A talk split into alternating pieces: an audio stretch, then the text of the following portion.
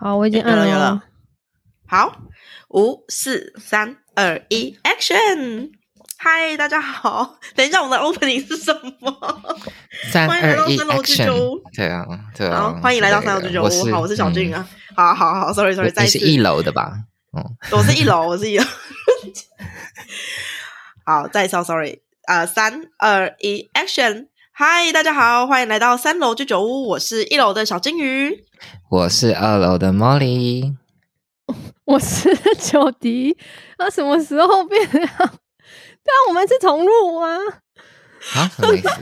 不是，不用我就哦，所以没有这个桥段，这个开头没有有有啊，没关系，我保留这个开头啦。我觉得这么这么混乱，我好喜欢哦。好。伊来先马赛，欢迎来到三楼居酒屋。我是一楼的小金鱼，我是二楼的 Molly，我是阁楼的九迪。耶！我们久违的录音，就是因为我们这个 podcast 的主轴是来就是讲书，然后这个书有一个前提，就是我跟久迪还有 Mori 都要很喜欢，我们才会把它录下来。那我们已经很久没有找到一本我们三个都非常喜欢的书了，但是今天我们终于找到了 这本书呢。重旅行它，千百度。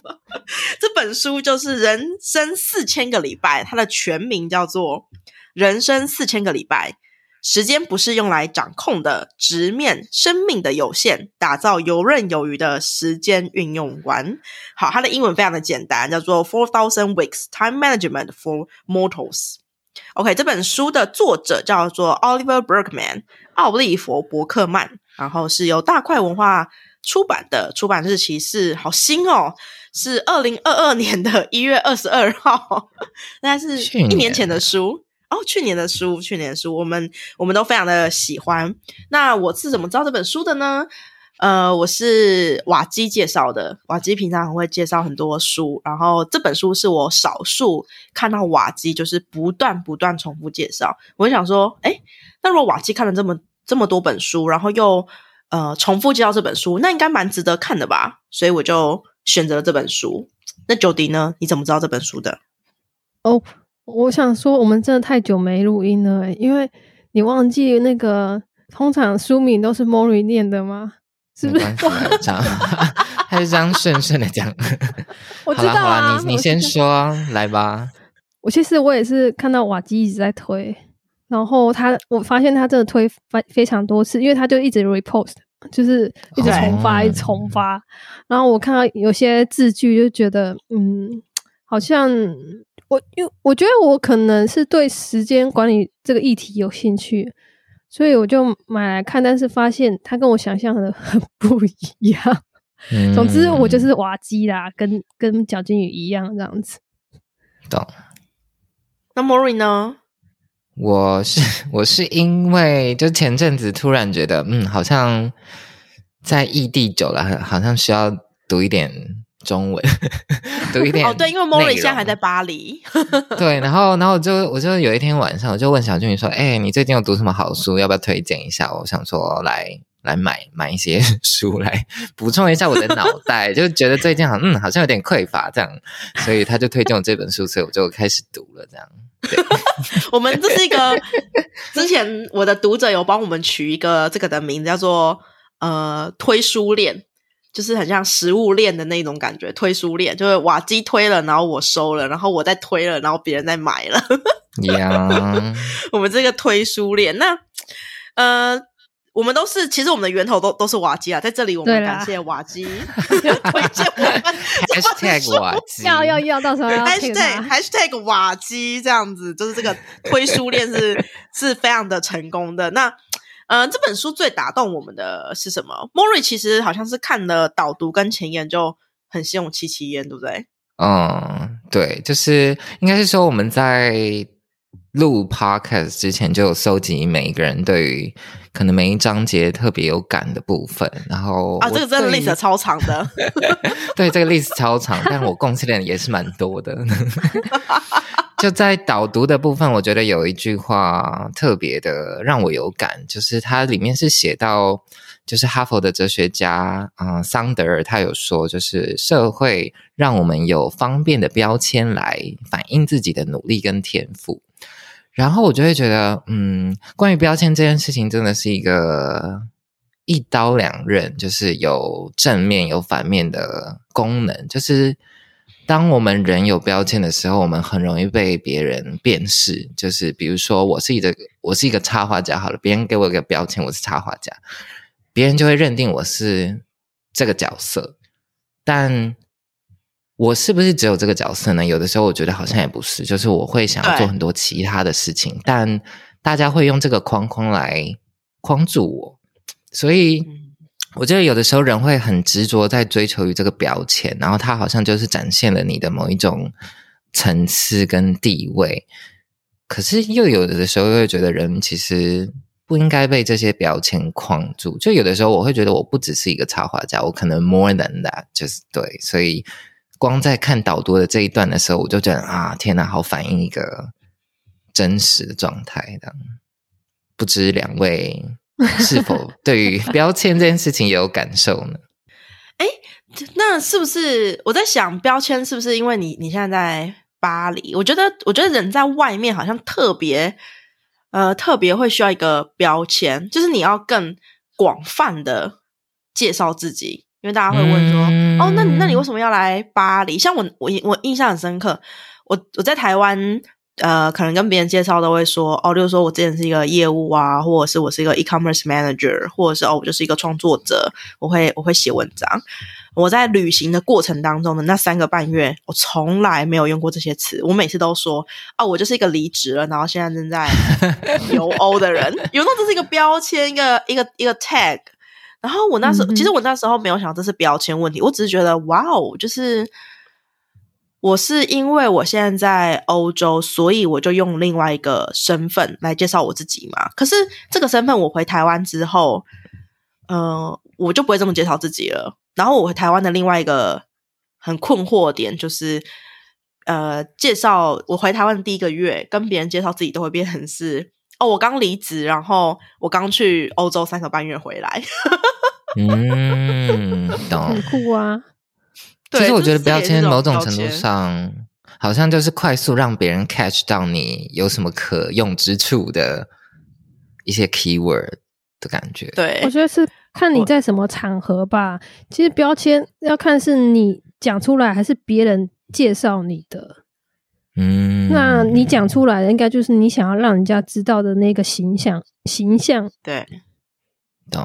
但有的时候我们就是会被贴。标签，或者是有的时候，某些标签好像是大家争相想要争取的一个东西，就某种程度上，它好像是一种啊财富还是什么的，就是你在追那个东西。我觉得有有的时候有点嗯 嗯，对对，就是好像我们我们被那个东西限制，然后好像那个东西才是我，而不是我就是我的那种感觉。嗯嗯，我觉得这个这个哲学，这个哲学我们会在后面的主题里面提到。就是我觉得人会需要标签，但是人也会不喜欢标签。呃，在后面几集我们应该会讨论到一件事情，就是这本书里面有提到一个观念，是我们必须要定下来，选择一个东西、一个产业、一个事业，whatever，我们要 stick 在那边，然后那个 东西会让我们变得更深入。呃，但是这件事情，其实我在看的时候，我有很就是内内心会有两种很不一样的声音。这个我们会在后面的集数来来讨论，但它是一个蛮值得我们三个好好好好讨论的事情。好，那我们就先问一下九迪，那我来分享九迪问啊，你要你你要分享什么？我想说我，我我要再分享另外一个我看到的前言，前言，来来来，对，来前言。就是我在前言看到一段，我觉得也很真实，我很真实的在很多人的身上看到，即便我自己，我也觉得很有的时候会一直看到这个这个状态，就是我们因为有一些很想要做的事情，所以我们先把一些不重要的事情先解决，因为我们觉得那些不重要的事情，当他们被解决之后，我们就可以去做那些真正我们觉得重要的事情。呀，呀，没错。但问题是，当你尝试把你的能量都放在解决那些不重要的事情之后，其实你就没有太多的能量去做你真正想做的那件事情。所以，你真正想做的那件事情，它就会一直一直延宕，一直一直延宕到我不知道，maybe 突然有一天你真的受不了了，你才开始做。所以，我觉得。就好 real，就是我们就是很常处在那种不行不行，我要先把什么其他事情做完，我才能做这件事情的那种奇怪的感觉里面，我不知道为什么的逻辑里面，对，然后以至于你有很多的担心，你有很多的等待，你觉得你要等到某一个完美的时刻，你才能开始。像我会听到很多人说：“哦，我好想要创作。”我就心里想说：“哎，你不是现在就可以做这件事情吗？” 但可能对于他们而言，他就是。需要一种仪式感，或者是需要一种某些完整的地利人和的时刻，然后开始进入到那个状态，对他而言才是开始。我就觉得这这些事情就是很扎实的反映在我看到的整个状态里面。嗯，那那你自己会有这样子一个状态吗？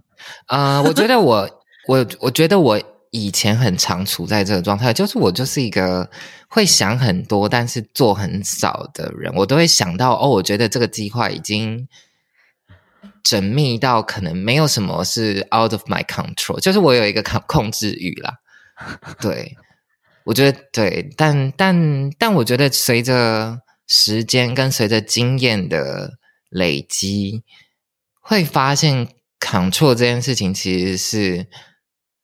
没必要的，因为你永远 对，因为你永远都有无法 control 的部分，所以与其这样，倒不如相信自己，在面对每一个可能突发状况的时候，你都有能力去应变，你都有弹性去顺顺着它去做一些调整，反而这样子可以让你过得更更自在一点，更扎实一点，而不会一直在那边想说：“哦，我要把我所有的计划都。”完善到某一个程度，我才愿意行动。这样子，嗯，我觉得对，我觉得经验跟时间都有关。嗯嗯，我那天听早安杰森，他就有讲说，他觉得很多创作者都会把创作认为是一个，你是一个规划师，很像是一个人生蓝图规划师，你需要制定出完整的 map，然后你才要去走。但他觉得创作者的身份比较像是考古学家，就是你选定的地方，然后你开始往下挖，你不太确定你会挖到什么，但你就是继续挖，你可能会挖到你没有想象，呃，不是想象中的东西，你也可能会挖到你想象中的东西，但这件事是未知的。他觉得创作本身比较像是考古学家，我觉得这个比喻蛮好的。所以重点是持续的。挖掘持续的创作，对，对吧？对、嗯、对，而不在乎是是否有一个很 固定的时间，嗯、或者是一个很、嗯、呃完整的片段，然后让你再去、嗯、再去做这件事情。就像是我们我们现在录 Podcast，其实也是我们一个很很零碎的时间。然后我自己录 Podcast 都是在半夜花个三十分钟，然后九九迪也也是吧。我没有，我我是在白天，因为晚上我会有点不好意思，哎，半夜会不好意思。Oh. OK，我我可以讲一下，就是我我我好像有观察到，发现小金鱼跟 Mori 是你们是不是都是会在内心规划一件事情，然后规划的很完善之后才会告诉别人？因为我我想到这个是因为我发我发现我不是这样哎、欸，我是刚有一个 idea，我就立刻对，然后可是我不一定会去做，所以。哦，我我可能就会被朋友当做就是那个，哎，好像讲了没有去做，但实际上是我的那个过程跟人家不一样。就是有些人好像是在内心规划很久，确定了才告诉别人，哦，但我好像是一有那个念头，我会想跟别人讨论，所以我就会就讲出来这样子。你们是这样吗？嗯，就是规划很久在内心？我觉得会依照对象呢，就是比如说。这个对象是我觉得我可以跟他讨论的，那我会先把我一个初步的想法讲出来跟他讨论。但比如说有一些对象，就是你跟他讲了之后，他就会一直问你进度，然后我就想说，那我不要跟他讲，就讲了之后会反而造成彼此的压力，所以我就想说，嗯，那这种就先不要讲，就是等到是尘埃落定、木已成舟的时候再讲就好了。就大概很多人八卦，对啊，就是我觉得就是。对于对你的怎么讲做法，并没有实际可以带来帮助的人们，我们就先不要告诉他好了。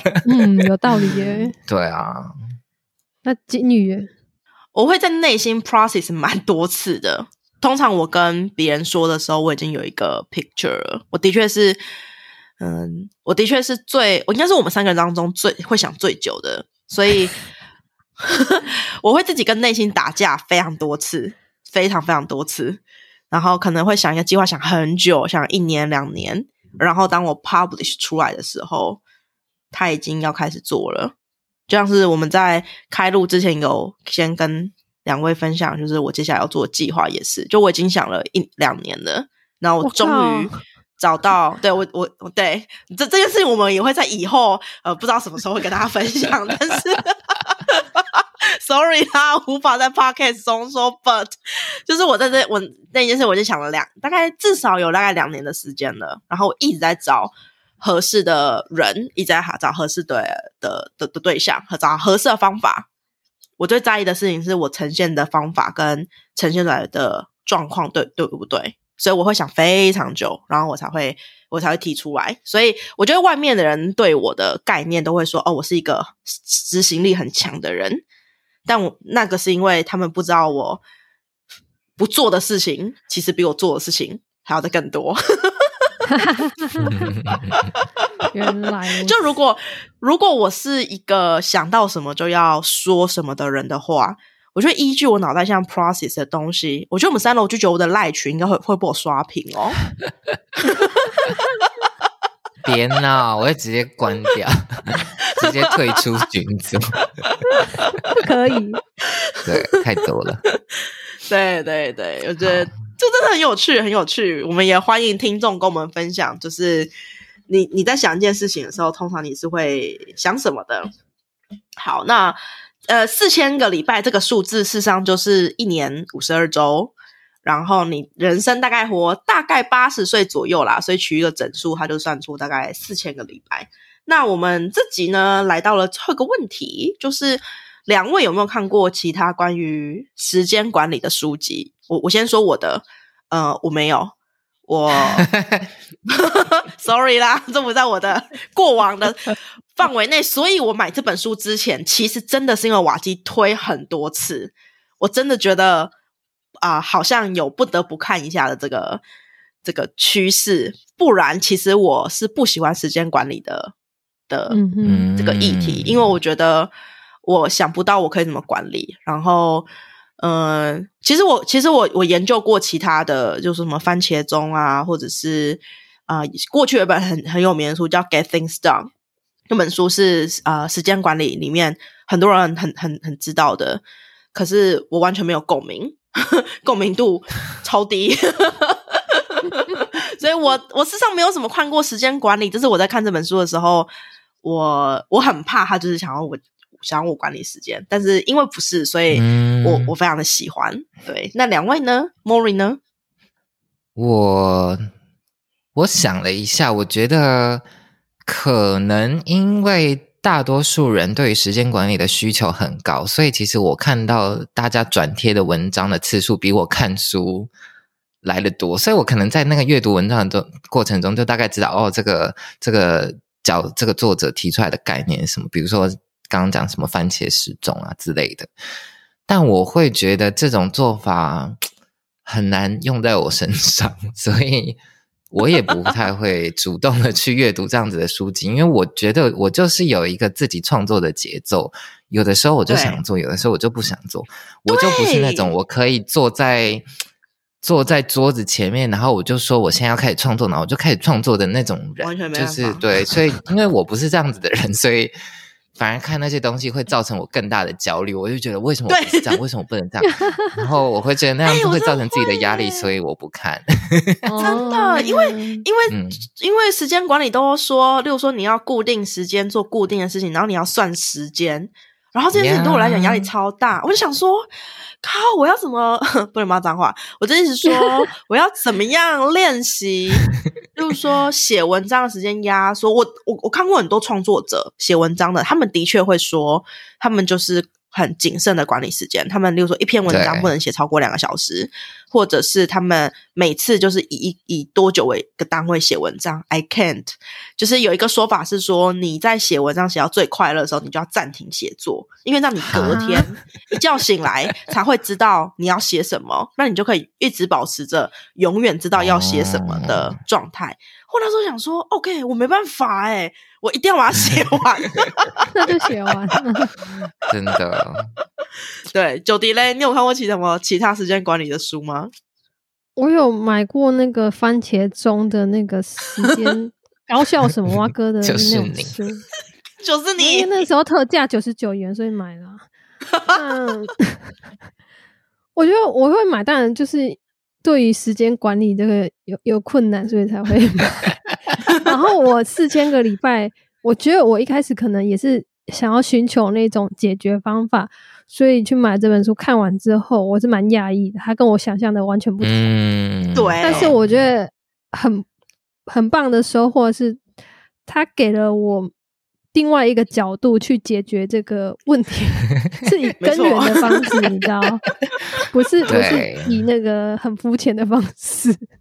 对，对我觉得这个结语非常的好。对啊，总刮了这这本书对我们的益处，就是它不是逼迫大家要遵循什么样子的规则，它反而是把那个规则打烂。真的很很令人大开眼界。我觉得这题的标这集的标题就叫做呃。叫什么？打烂你什么？打打破时间管理原则的 时间管理的书籍，人人间人生四千个礼拜，打破番茄钟的时间管理，你不能指明番茄钟啦，对啊，对啊，有很多时间管理的方法，只是都不 适用于我们身上。Yes，所以我们这集的重点有几个呢.第一个重点就是我们三个人非常衷心感激瓦基大大，感谢他推荐我们的好书，让我们三个人真的真的非常非常的喜欢。然后第二件事情就是我们这集也探讨了一些关于呃人身上的标签，或者是我们对于时间管理的这个议题。然后第三个就是这本书虽然看似是在讲时间管理，但事实上它。是打破所有我们过去对于时间管理的想象，才会是让我们三个觉得非常满意的书籍。那下一集呢，我们会聊我们的这本书的第一章，第一章叫做“接受人生有限”这个标题，我们会聊几个我们呃都印象非常深刻的内容。那就期待下次再见喽。OK，如果你喜欢这一集三楼居酒屋的话，欢迎你到 Apple Podcast 按五星评分，然后留下你的感想。然后如果有任何想要私讯我们的，欢迎透过我们的 IG、脸书与我们接触。那就下次再见啦，拜拜，拜拜。